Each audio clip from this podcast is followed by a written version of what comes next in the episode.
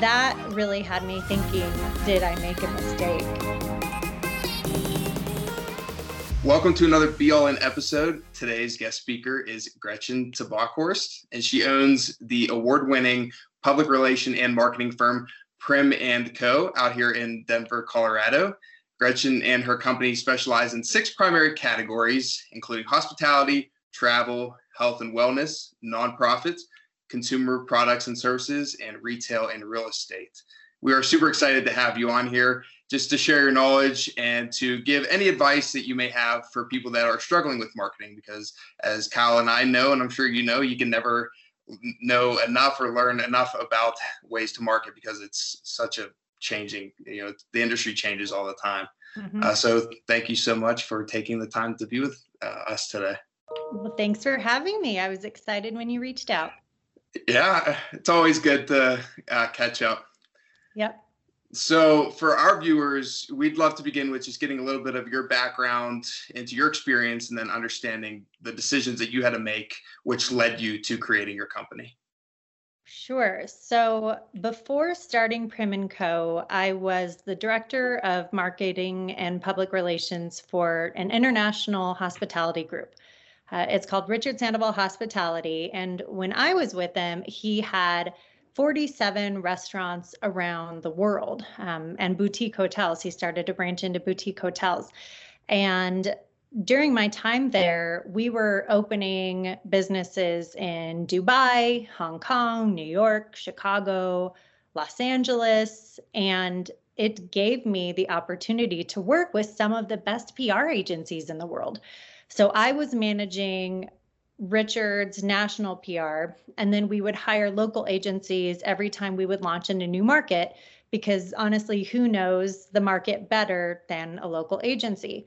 So um, it gave me a fine tuned understanding of what to expect in a phenomenal PR and marketing agency. Uh, so when I decided to go off on my own, I knew exactly what I wanted to emulate. Um, unfortunately, I did also work with some not so great PR and marketing agencies and had some pretty terrible service in some areas. But I do think that was a teaching opportunity just to know from the client client perspective what they expect and um, in terms of expectations how how you can improve things for them. So uh, when my husband and I decided to start a family, we knew that my current travel situation just wasn't going to be great for um, my current work or my current home life situation. It would essentially turn him into a single dad and he didn't want to be a single dad and i wanted to see my kids you know i'd be gone for you know two weeks at a time opening these restaurants and that's just that's too long to be to be away uh, so i knew i wanted to do something locally and I initially started freelancing. And this was at the beginning, it was just a way to pay the bills, to be quite honest. I thought I'll freelance for some other agencies. I've been doing this for years. I'll do this while I look for another job, a full time job with benefits and all those good things that full time jobs come with. And once I started freelancing for one agency in particular in Denver, who had been around for 15 years at the time, it became very clear very quickly that I was teaching her, the owner, more than she was teaching me. I was introducing her to my national media contacts. I was creating the proposals to pitch the clients. I was selling the clients, I was securing the clients, and then I was acting as their account manager on top of that. Um, and so, and then of course, you're getting, you know, 20% of the profit or whatever, probably less than that. And you're doing all of the work, including retaining the client in the first place. So, uh, just took a hard look at myself and thought, I can do this. It's a risk, but I can do this on my own. And so then started freelancing just by myself um, instead of under an agency and ended up getting my first client. And my first client paid me $750 a month. And so I was going from a director level salary in an international corporation to $750 a month. And my husband thought I had lost my mind and wasn't definitely was not on board with this entire scenario but i said give it time you know after six months if things don't improve then i'll throw in the towel and i'll i'll start looking for something else i'll start looking full time and thankfully we did have some savings and we were able to pay for our mortgage and do the things that you need to do when you're an adult and because of the work i was providing business just started coming in. And it was almost all through referrals, which is the best way to acquire business. Um, our current clients, or my current clients at the time, were just telling their friends, their colleagues, people in business groups they were in that I was making a difference for them. And so they started pushing other clients our way, and I ended up retaining those people. And then it finally got to a point where I needed help. And I hired my first full time employee. This was, I think, seven years ago, maybe six years ago. Um, the agency itself isn't isn't very old. We're just we've been growing really quickly. Um, but I I knew I needed somebody who was very experienced because I wanted to make sure that bringing on a new person, they were still our clients were still going to get that level of marketing and PR that they would get from me. So I didn't want to hire a lower a lower level person. I wanted to make sure I hired someone who could give our clients the same experience that I was giving our clients. So I ended up paying my first employee more than I paid myself, um, just knowing that that would be her expectation. And so I, I paid her more. My first employee ended up making more than me for about a year. And then things really started to change and uh, things started to pick up. We were able to charge higher retainers, um, get just clients with bigger budgets because we had created a name for ourselves. And and now um, I, I, I do pay myself more than I pay my employees, which is the goal as a business owner. Right. And it has been um, about seven years now. That's awesome. Yeah, no, it's wow. it's good to see that you've become like really successful in what you do, uh, especially because you're passionate about it, right? So that's that's the goal is to find something that you love and take off with it because the money will come as it has in your situation. But I do I did want to backtrack just a little bit. So um, from a freelance perspective, did you market yourself via like Upwork or Fiverr, or did you have a landing page for your company? Well, for yourself. I did. Yep. So when I was freelancing for the other agency, I was on Upwork and I did not have a website. But when I decided to branch out on my own, I I continued with Upwork and still represented myself as a freelancer because it was in the end just me working by myself. But I created a website that gave more of an agency persona. Um, you know, I, I would never lie and say I'm an agency, even though it's my, it's just me. But it definitely gave the idea of multiple people working on an account, and that's that's partially because at sometimes uh, there were times when I when I did have multiple people working on the account. So I would bring in other freelancers um, with specific focus areas and specialties if it wasn't something that I had the bandwidth to take on. Uh, but the website, you know, that gives you credibility. It's really hard, no matter how big or small the business, to sell yourself without a website. It's like a storefront, it's like a business card. That's the first thing people ask for. So um, I do think before I created the website, I probably lost some potential clients. But as soon as that site was up, um, it was a great place to drive traffic. Yeah, it definitely is, and I'm assuming you have like uh, your Google Analytics, your Bing Analytics, like all of that stuff connected, so you can see the mm-hmm. traffic, and it'll help with conversions. Yep, and and from a marketer's perspective, we we love that. We love all things digital marketing because it helps us prove our value you know, whether it's for my website or our clients' websites now, um, we can say we drove X amount of traffic to your website, and here here are the number of clicks we received to your reservation page or what, what whatever it might be. Right. So if um, like a company doesn't have that stuff set up and they may not know to re- where to begin with like a Facebook pixel or with analytics working the back end, um, do you help provide that you know that service to them on the website front? We do. So we don't design websites. So we usually work as more of a liaison between the the owner and the web designer. So for I'd say 75% of our clients we we manage their social media accounts and in order to track social media success you need those pixels on your website. And so we'll typically work with their web designer whoever that might be to make sure that that's included and then provide any instructions needed to help them get that set up. Okay, so you don't work like any of the back end on the tech side. You're more of like the front UI. Okay. Yeah, we're we're definitely we're we're not jumping into that realm right now. Right. So for us, it's more about communications. It's more about the creative component when it comes to marketing. So we we know just enough um, to to be helpful, um, but once you really dive into the design and development, uh, there we have referred partners that we use who we really trust. See, that's great. Building that network, and then other people get work, and yep.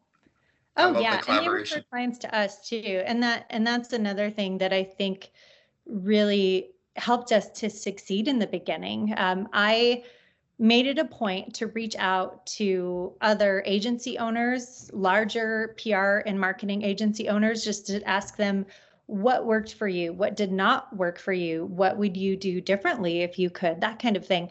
And they were incredibly helpful. I, I was expecting, you know, majority of these people just to say, wait, you're asking me advice and you want to eventually become my competition?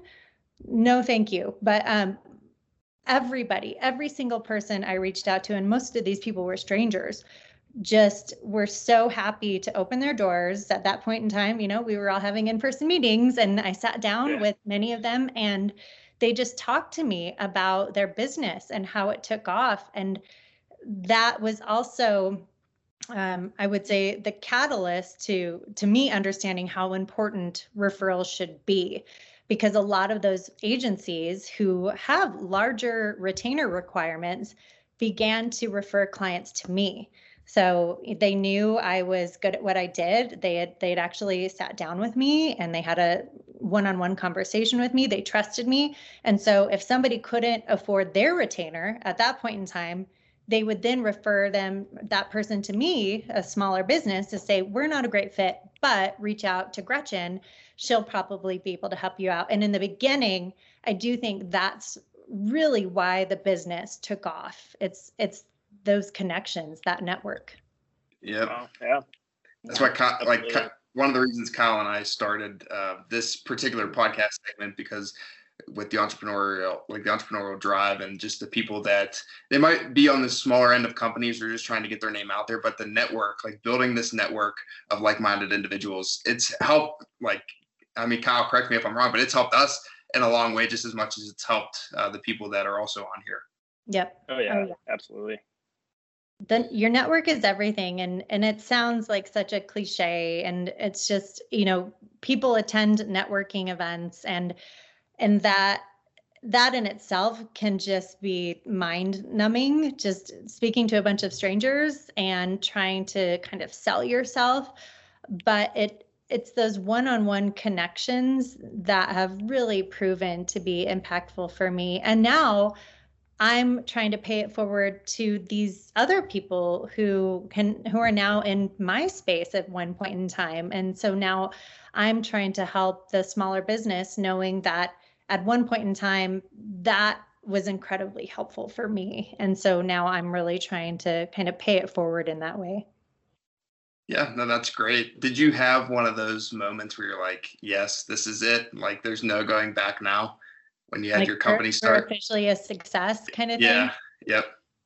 You know, I think probably when I hired my third full time employee, because at that point in time, I had two account directors who were both very high level again, and we hired our first account manager. And I think at that moment, I felt like, oh, I'm supporting three people's livelihood now. Their success is dependent on this business succeeding. But it was also very gratifying knowing that I'm making enough money now to support the lives of three other people and their full-time jobs and their benefits. And I think for some reason that number, that was a big one for me, hiring my third person. Yeah. Yeah. Sorry, Kyle. I feel like I cut you out sometimes. Go ahead, buddy. You're good. Um, yeah, very, very inspiring story. I mean, I we I feel like there's a lot of people that we have on this podcast where, you know, it seems like you know life's just made for them. Like they've got a great job, they're making great money, but it's just something internal that to where they're just not at that full happiness level yet. Mm-hmm. And um, like you mentioned, I mean, your story fits that mold. And um, I was just kind of curious as to, you know, there's a, obviously a lot of different challenges um, outside of, you know, internal challenges that people have when they make those kind of decisions. Mm-hmm. But what was the toughest part internally for you, whether that's mentally or anything like that, whenever you made that decision to um, take that jump and say, you know, I think I can really create my own business and be mm-hmm. successful with this, um, you know, this uh, area. The the toughest piece for me was the fact that my family did depend on me. Uh, I so when I started the business, I had one newborn baby, or he was probably maybe it wasn't newborn. He might have been six months old or something like that, and about a year into the business, I became pregnant with twins. And that was a big moment for me just in terms of decision making. Okay, now we have three kids and the twins were a surprise. Well, we knew we were going to have another baby. We did not knew that know that that baby was going to actually be two babies and so that um, that changes your whole financial future that's three college educations that's three cars to buy three mouths to feed you know all the expenses that come along with a child and that really had me thinking did i make a mistake? Um, i'm not just putting myself in risk i'm putting my family at risk. And we had a home that my my husband's uh, salary could could afford the mortgage but we probably couldn't do much else. It, we were dependent on those two salaries to to live the lifestyle that we wanted to live, and uh, so that really had me questioning myself. And um, it was funny. My my husband, who was so just not on board in the beginning, he was the one who actually pushed me at that point and said, "Look how much you've done. Look how much you've done in the last two years." I mean, you you have so much further to go and you're you're already a success like you can't turn back now and so things really changed in his mind too and I, i'd say that that was a, a moment where i questioned myself uh, but ended up turning things around yeah it's nice to have that support that was going to be yeah. one of my, one of my questions was like the support from your family and your and your friends um, was there anybody besides like maybe yourself and some mindset that thought hey, you probably shouldn't do this? You know, I can't think of anyone that really said you shouldn't do this. I think there were a few people who just would kind of look at me funny, like, okay, that's pretty risky. You've never owned a business before, but okay. Um, and and I've always been a publicist and a marketing expert which is very different from being a business owner. It's an entirely different set of skills and, and an understanding. So I had to learn how to create a cash flow spreadsheet, you know, things that we don't do often in marketing because that's a business thing. We had somebody in finance working on that. Uh, so it was definitely, I, I definitely had some looks, but I don't think anybody really said, don't do it, thankfully. I think Kyle and I know what those looks are like when we take uh, our yeah. camera into the gym to like film our workouts and stuff. Yeah, we get we get looks like that that are like, mm-hmm. uh, "What are you doing?" Meanwhile, they don't. I guess they don't realize it's the 21st century. Everybody's filming everything. Well, that's what right, I was yeah. just thinking at the gym too. It seems like that's the, kind of the norm now to film right. your workout. So many people are doing that. Right. I, I think people just don't want to get caught up in like the background, which I understand. But yeah. at the end of the day, it's not like if you're if you're standing there filming somebody just and you're trying to take it in like a, a Walmart greeter, then yeah, yeah, it could be it could be a little intense, but if you're just filming your workouts, then I think you know it's not not too bad. Yeah, not too bad. But um, so you talked a little bit about education and being able to uh, pay for colleges, and Kyle and I, like we both graduated college. Um, but we feel as if we've learned a lot more obviously from like our internships and the experiences that we've had. So as important as education is mm-hmm. um, do you think that obviously like the experience that you've had that you'd be able to get to the point where you're at without necessarily your college education? Or any advice for like people that are in college? You know i for me as an employer as an employer and i'll start there. I look for college graduates mostly because it shows me that number one, they can complete a very difficult task. This is something that you have to put your mind to. It's not it's not just difficult in the way that you have to think and study and do all the things that you do in college, but it's a time commitment. You're dedicating 4 years of your life or however many years of your life to study, knowing that you could be making more money at that point in time bartending or doing one of those you know heavy cash flow types of positions but you don't. You you go to college instead and you work your way through that 4 years. And so i like knowing that that person has enough dedication and just just to finish that major task. But um, it also you learn so much in college that in my under that in my opinion I think you use that you don't even know you use. So, for instance, a big piece of our job is writing and it's AP style writing. It's it's very it's a very specific type of writing that you do not learn in high school. You you need to take journalism classes. You need to take public relations classes. Um, you need to learn how to organize your thoughts a certain way. And these are things that you need to know before stepping into a role as a publicist. So I do think college is important for this particular career path, a career in marketing or public relations. That said, I do think there are other career paths that like technical technical career paths in particular where experience is is so much more impactful than right. the college education.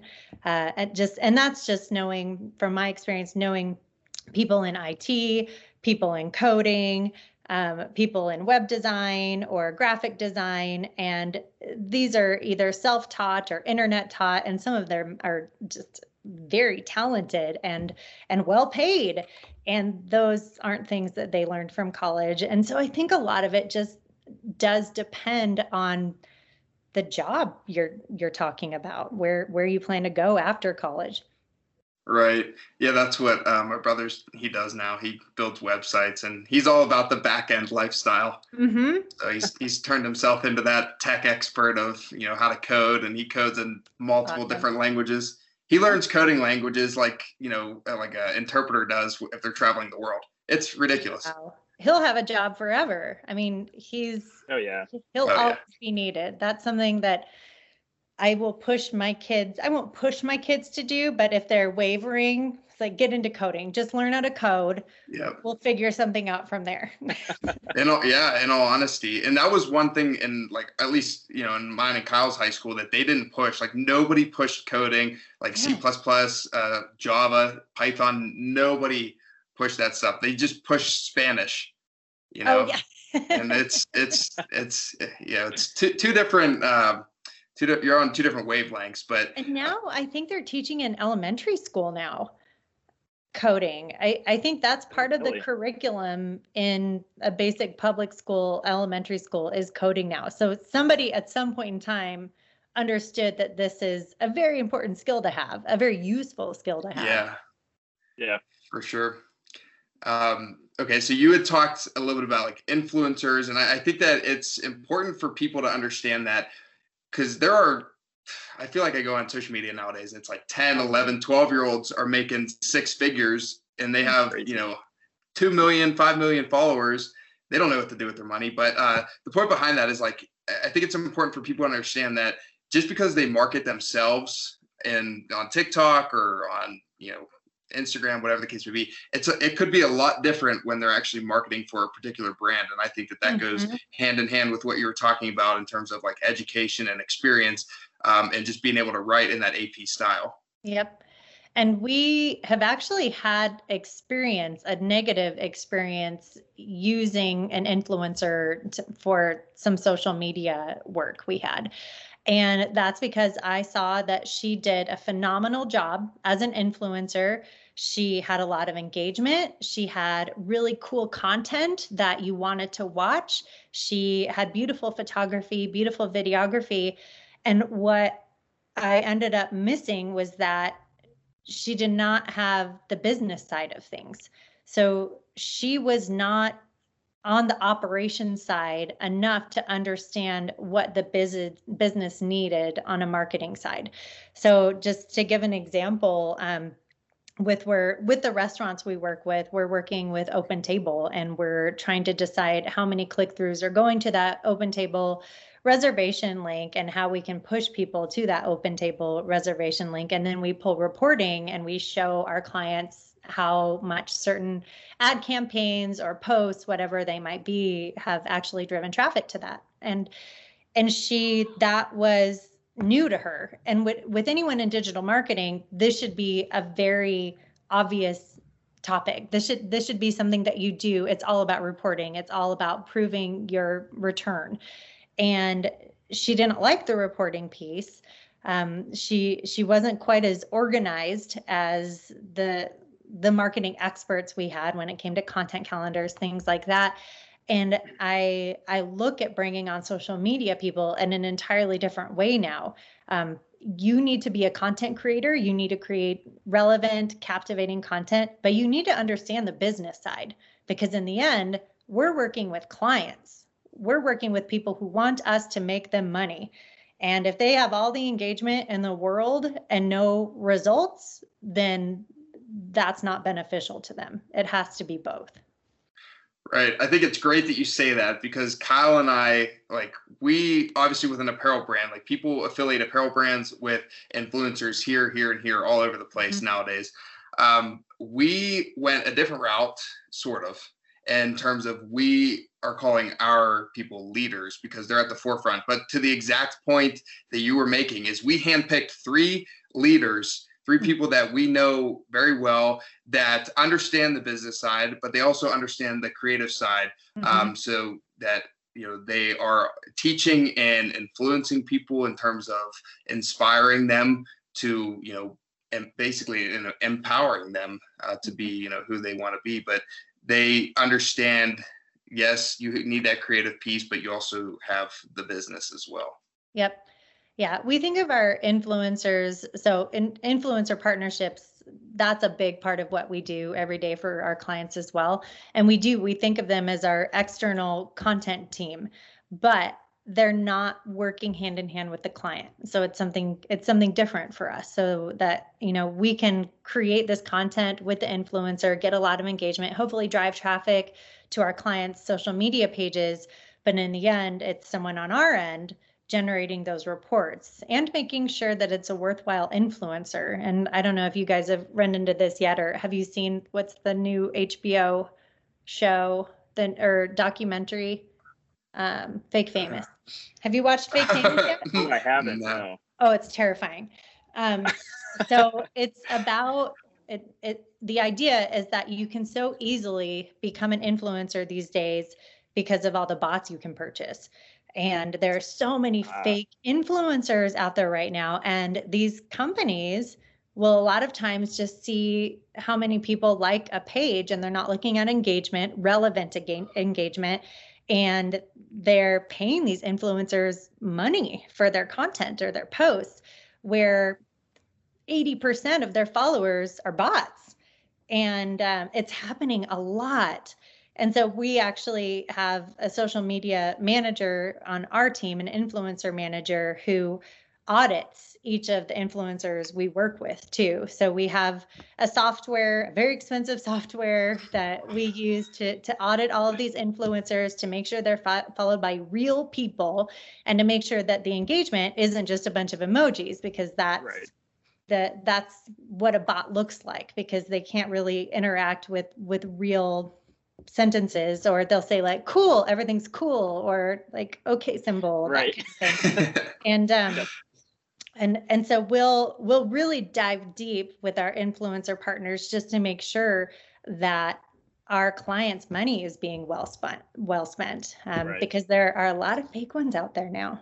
Yeah i'm sure somebody's going to watch this and they're going to look at it and be like all right now i got to rethink my strategy. Yeah, oh no. Right. yeah so we use a software called Klear, and they do a really great job um, weeding out the bad influencers and helping to search for influencers. So if you're even looking for a certain type of influencer, you know, if you're looking for female athletes in a particular region of the United States, um, maybe you're looking for a micro influencer, or you know, maybe we're hoping for 20,000 followers plus it'll give you a list of those people so that you're not digging through Instagram or TikTok, you know, looking with hashtags or whatever it might be, which is just so cumbersome. It works and you can usually find good people, but it takes a lot of time. Got to save money as, as like a startup. Yeah, saving so, money is. yes, yes right yeah. now right now do do the searches do the organic searches when you're big time get a get a fancy software yeah uh, Kyle, were so, you gonna ask something? Oh, sorry. Good. Yeah, that's okay. Um, quick question: With the who, what kind of um, target customer do you have? Is it do you work with a lot of startup companies, or is it more so um, more established companies that might have been in business for you know three to five years or more? It's both. So we've worked with very large companies. Uh, we work with one. Uh, one of our largest clients now is Society Insurance. It's a national insurance company uh, with offices all over the United States. Floyd's 99 Barbershop is one of our clients. They have uh, 120, it just changed. It changes all the time. 120 locations nationwide, I believe. Oh, uh, wow. But then we work with some, you know, smaller mom and pop restaurants, and it's a team of seven, and we just really believe in what they do, and we want to work with them. So um, that's another beautiful thing I think about owning your own business. You get to decide who you want to work with and what types of clients you want to work with. And there have been some cases during the even the proposal process, the sales process, where I'll get some red flags with a client or a potential client and um, you know if they're rude to me or rude to my team or say something that is off-putting that i just i know could come up down the line then i can say you know i don't think we're a great fit. Whereas if you're working for somebody else, you just have to take that person. Right. That person is now your client and you're working with them even if in the grand scheme of things they're a terrible person at heart you just have right. to deal with that day to day and uh, i don't want i don't want my team to have to work with those people um, and i don't want to have to work with those people um, but just to go back to your original question um, we work with all types of sizes of businesses but in the end i think everyone we work with, they're all good people. Um, we we choose to work with them because we like them. Right. That's a great boss That's mentality good. to have. Yeah. Like for the people, by the people. It's it's you know you you talk as if you're working for everybody else instead of them working for you, which I think is a great mentality to have mm-hmm. at the end of the day. Oh, yeah, our team. Absolutely. My team is everything to me. Um, I I do try to use our agency instead of my agency because in the end yes i i'm typically the one who brings in the clients. I'm the one who pitches the clients and gets them on retainer. But the reason we have grown that's because we have amazing team members. Those the people on my team are the reason our clients stay. So i bring them on and then they're provided with fantastic account management and they stay and and that's why we grow. Awesome. So back to a little bit of the influencer talk since that is a lot of social media today. Oh yeah. Um so your advice for like a nano or a micro influencer what would be some of the points that you would give them to help them grow their audience? So first off is grammar and punctuation, as silly as that sounds. So when we're searching for an influencer for our clients, we want to make sure that they are representing our clients in an accurate fashion. And if we go to somebody's social media post and it's just full of grammar mistakes, spelling mistakes, whatever it might be, I don't care if you have a million followers. We don't want you writing about our clients with a bunch of mistakes. Uh, that's just not how we operate. So I would say proofreading, as boring as that sounds, that's a big piece to it. That's how we try to find people um, beautiful content, captivating content.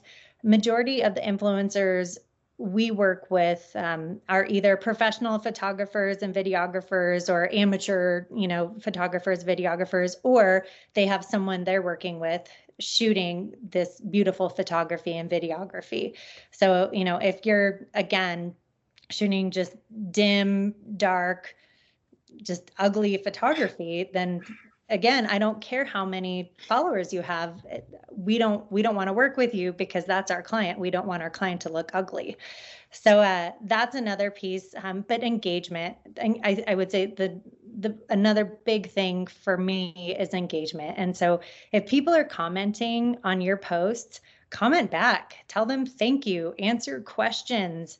Um, and that's what i found to be the most impactful for our clients is when the influencers we work with are engaging with the people commenting on their pages. Um, because then they're talking at the client too. It ends up being a, a, this additional advertising moment for you where somebody says oh that hotel room looks beautiful. And then the influencer says oh my gosh you should see the view. It's right over union station. And it's just that extra push that we need to show that they're really advocating for the brand all right, Kyle, there we have our tips that we both need. Usually it's just like my mother and myself going back in the comment section, back and forth. But I'll need to, all right, now I know what I need to do. Yeah, and influencer marketing, it's changing daily too. It uh, so for a while it was all photography and it was all Instagram. And then TikTok took over and everything is video now. And you have to be really creative to come up with that much content on a regular basis. Um, so the video is really pushing out photos, even in Instagram, which actually makes me kind of sad because I love scrolling through Instagram and just seeing beautiful photos, which I think there's still a place for, but it's harder to capture attention that way. Um, and so we've found now what we've been doing a lot is teaming up with influencers who are great at shooting content and then using that video content for our clients. And we'll actually create an agreement for them saying, we're going to give you a room in this hotel, a dinner at this restaurant. It's uh, altogether, it's worth $500 um, but you're going to give us the rights to use your content. And we incorporate that into our influencer agreements, and it ends up being just an additional resource for content creation for us. So, okay, so you talked a little bit about like TikTok and Instagram. In terms of Twitter, Facebook, and like YouTube, do you, I mean, face, Facebook's more of you know, it's not really like the influential type. It's more for like businesses. Mm-hmm. Um, but as, as as like Twitter and um, YouTube go, do you work a lot with content creators for those platforms? We don't work a lot with YouTube, um, only because we don't have the capabilities on our team to create that much video.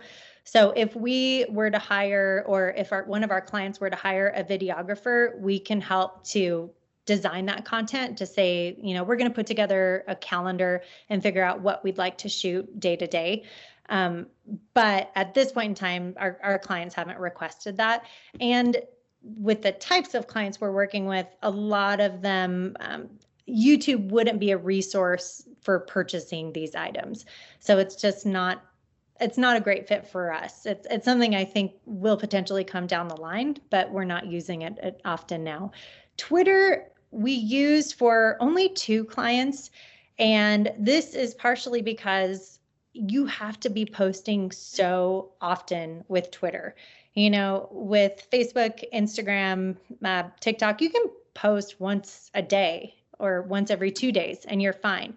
But to continue to be relevant and to be followed on Twitter, you need to constantly be pushing information out. And um, once our clients see what type of budget it would take to constantly be pushing out messages from Twitter, they usually decide that that's not the best fit for them. And and again, Twitter is another spot where people aren't making or deciding on purchasing decisions by scrolling through Twitter, whereas on Instagram, you're you might be looking for a place to eat that night, and it and it has it happens just because of the type of client we typically work with too. But you might be looking for a place to eat tonight. And so you're searching the hashtag Denver restaurant. And then you see a bunch of beautiful food pop up, and that's how you decide where you will eat. And that's where you click to make your reservation. So it's um it depends on the type of business. I think there's definitely a place for for Twitter, and some people are doing it incredibly well. But you can't just use Twitter once every couple days and think it's going to move the needle for you. Right, right. So, in terms of uh, this question is twofold. One, which social media platform from your experience has the best CTR, so click through rate? And then mm-hmm. two, does that go hand in hand with the ads? So, if you were to buy ads on Facebook, do you see the best conversion on Facebook? Yeah. So in our experience, Facebook is number one in that area. And I and I think a lot of it does have to do with the fact that paid advertising can be very easy to set up on Facebook and target very specific demographics, very specific regions, types of people, people with certain types of likes. Uh, and the way they've set up Facebook advertising and Facebook campaigns it just is very user friendly for for a business to capitalize on those click throughs. Um, Instagram is right behind them.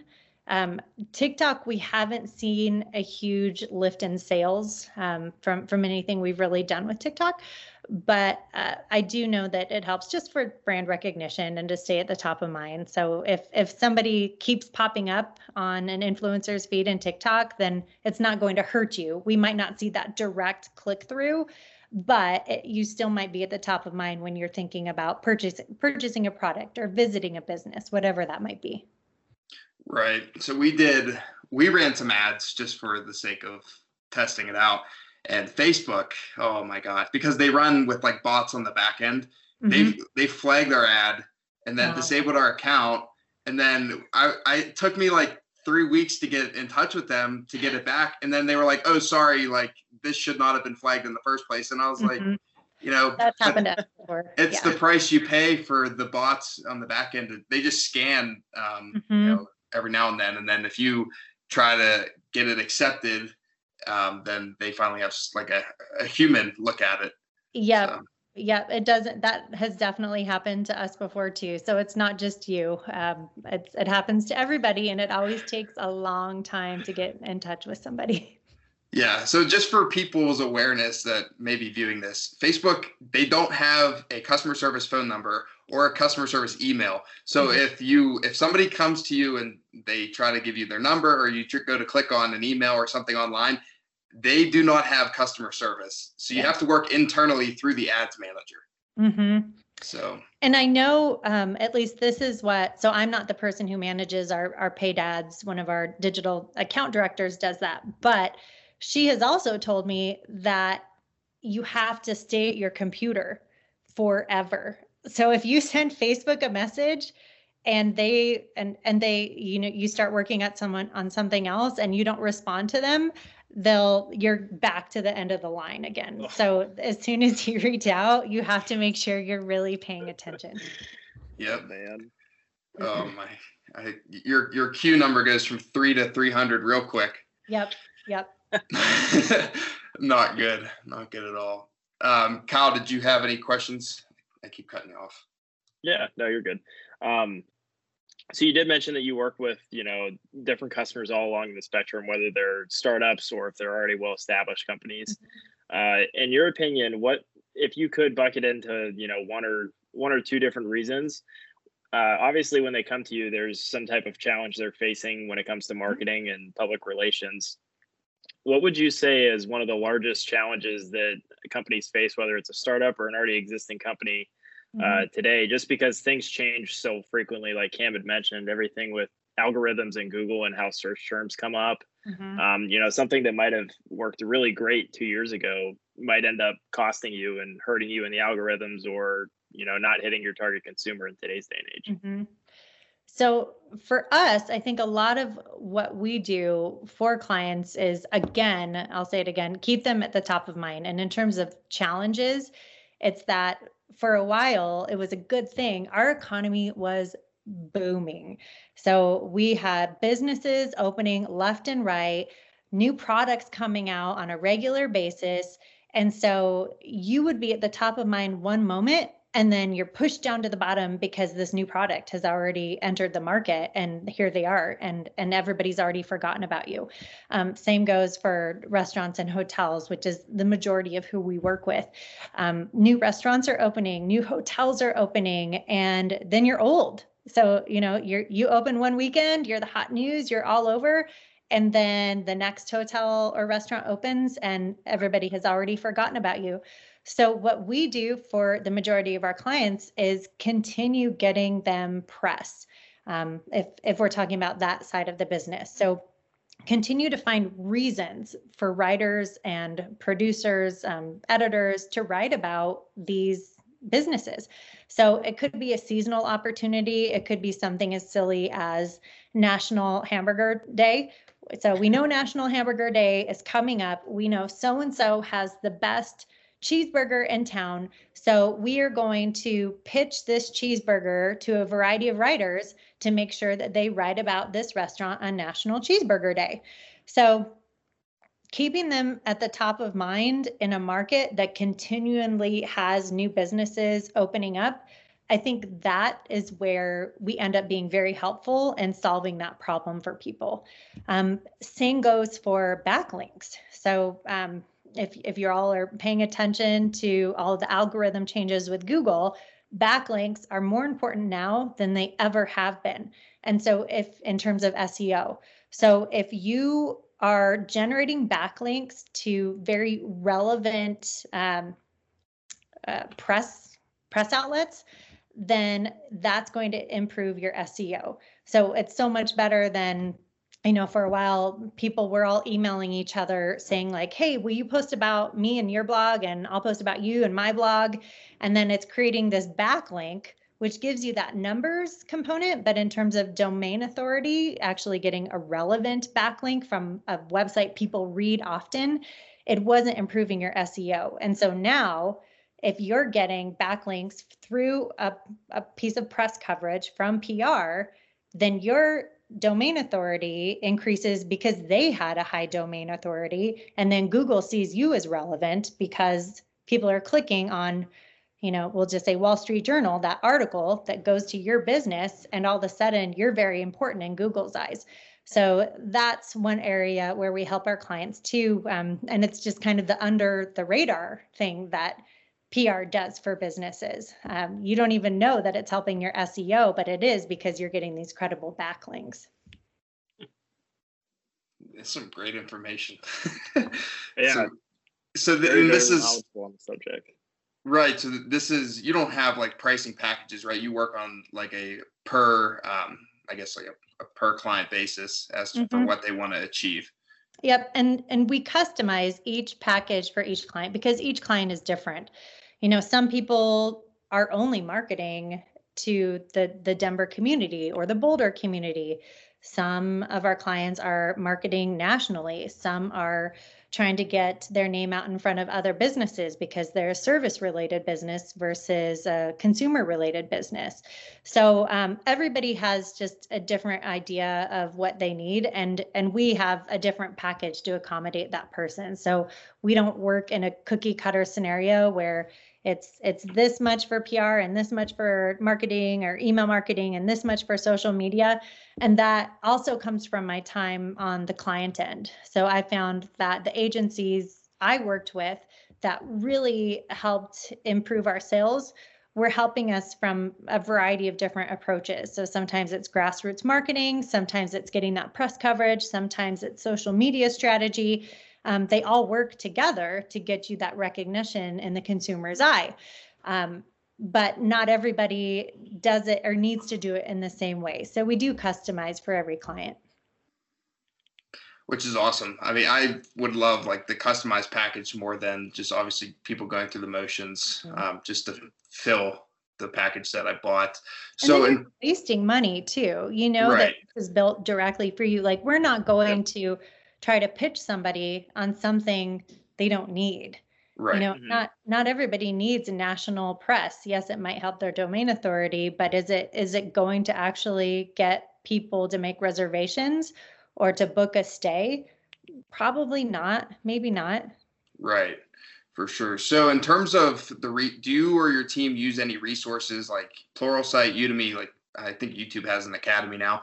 Um, in terms of staying on top of the latest trends. So we do a lot through Sprout Social. So Sprout Social is our social media scheduling tool and reporting tool. It's it's another item we pur- we purchase, but they do a lot of conferences, webinars. Um, they were hosting them in person again before everything became virtual, and so we do a lot of webinars with them. And then most recently, I actually reached out to an agency owner. Um, a, I mean, in a way, a competing agency again, but I know she focuses just on social media and she's hyper focused in social media and has one of the best paid strategy teams in Denver. And so I reached out to her to ask if she could just put together a, a small, she does a lot of speaking opportunities. So um, I asked if she could put together a little curriculum for our social team just to go over any changes that happened in 2020 that we might not be aware of in terms of the algorithm or strategies or campaigns that are working well now that weren't working in the past, especially when it comes to paid. And so she was nice enough to actually put together a five class curriculum. So every Thursday, we had a Zoom with her where she'd walk through different pieces of social media and, and how we could improve them this year versus last year and kind of going through the changes. So we continually educate ourselves on all things digital and and I'm definitely the novice on our team. You know, it's I'm I'm not the specialist in that area, but I I know enough to understand that it changes daily, and so they yeah. have to continually educate themselves. It comes back to having that network. Yeah, it sure does. Yeah, it does.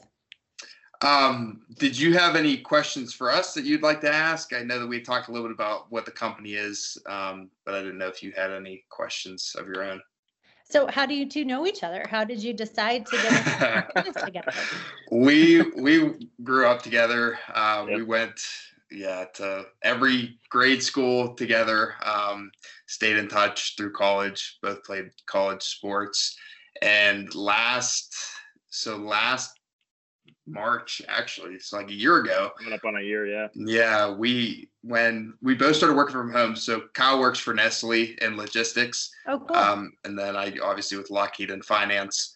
So we sat down since we both started working from home, not knowing that we'd still be working from home a year later.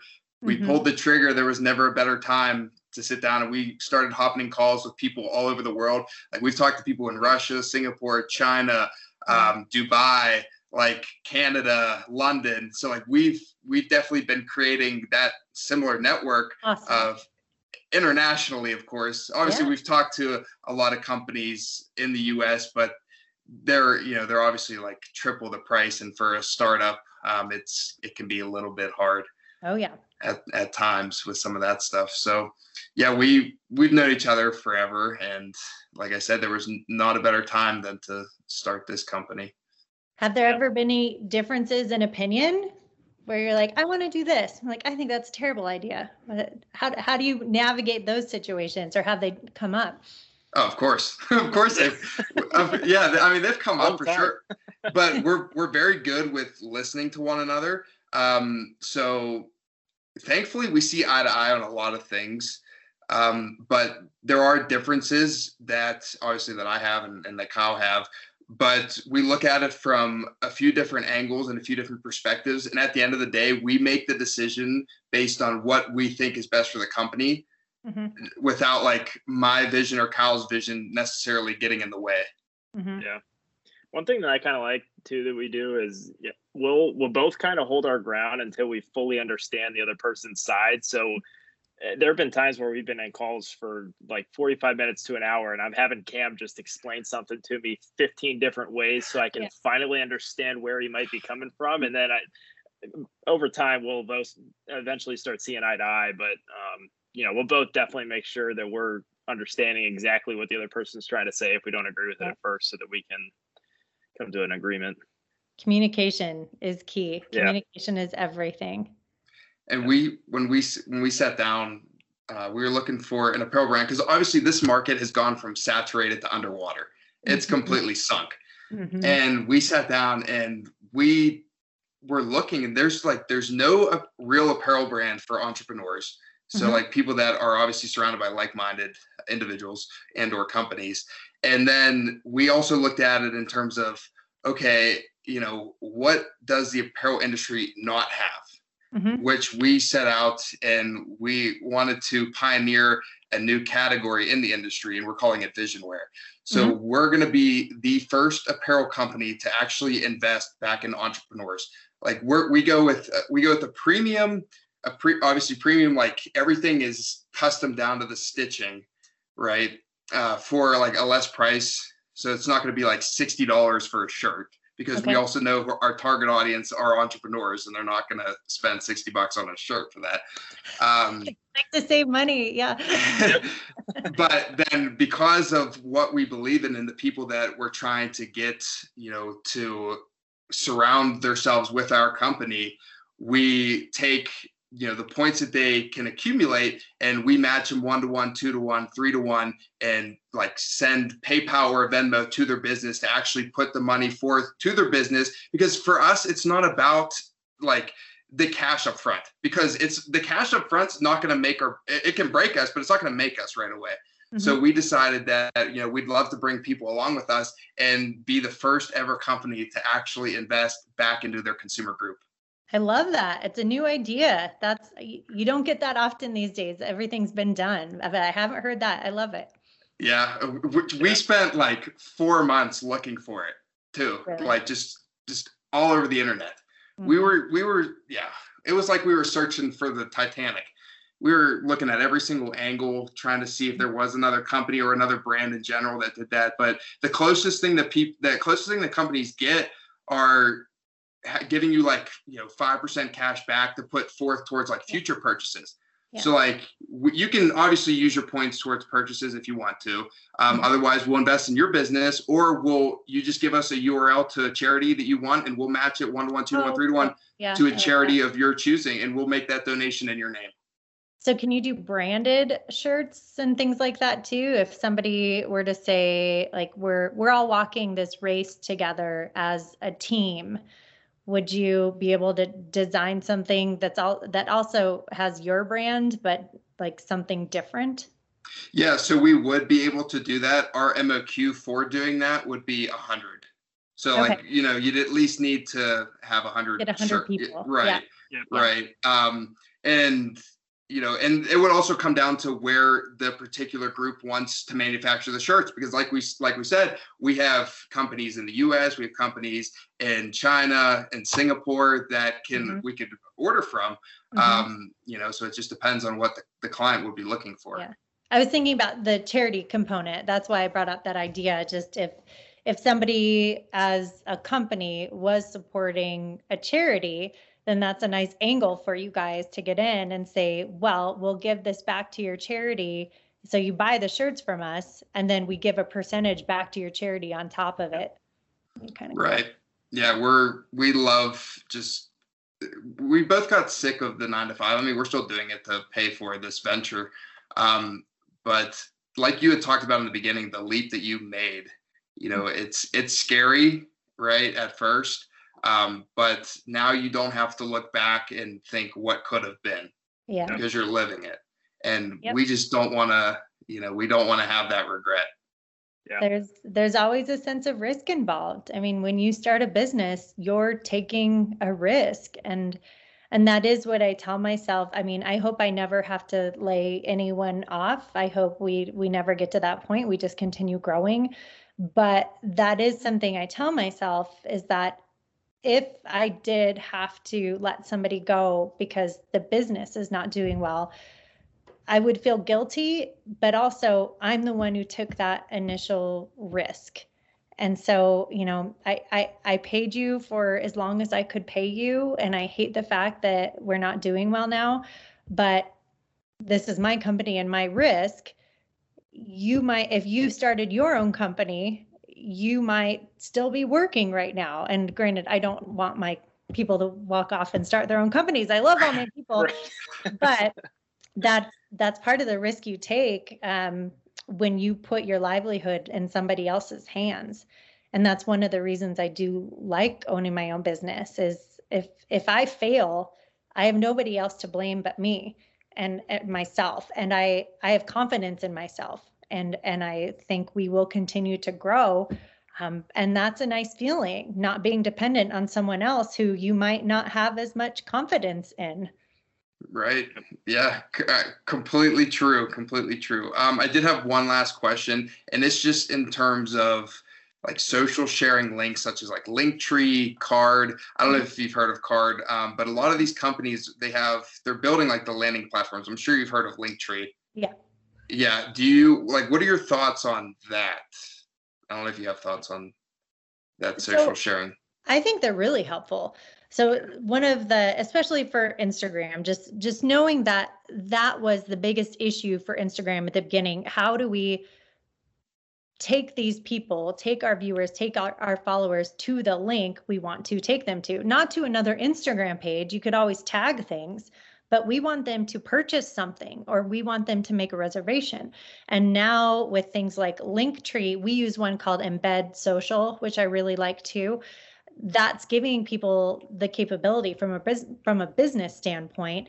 It just it makes more sense to drive traffic to the actual revenue generating piece of the business versus just another page, whatever that might be. So in terms of I mean, in terms of capabilities, I think it's incredibly helpful for actually creating return on some of those posts.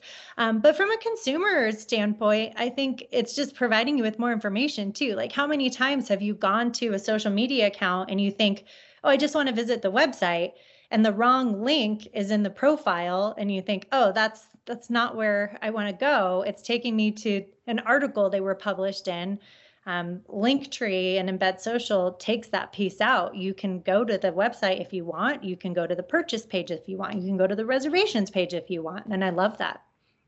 Right. Yeah, we we love that stuff too.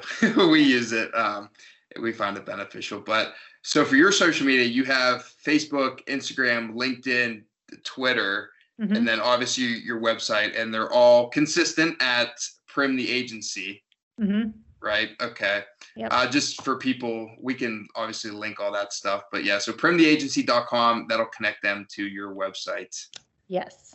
Well, and, thank you. It's been yeah. great talking to you guys. Yeah, no, we appreciate the time um, and everything and all the information. So we'll we'll be in touch for sure. Yep. Have a great day. If you like and found value in our show, feel free to share it with your family, your friends as always, thanks for taking the time to listen. Be sure to follow us on Instagram, YouTube, Facebook, and Pinterest at Iron Pulse Athletics. If you want to get on the email list, all you have to do is subscribe by visiting ironpulseathletics.com. We respect your privacy. We're not going to spam you with a ton of stuff. And remember, no matter what you do, be all in.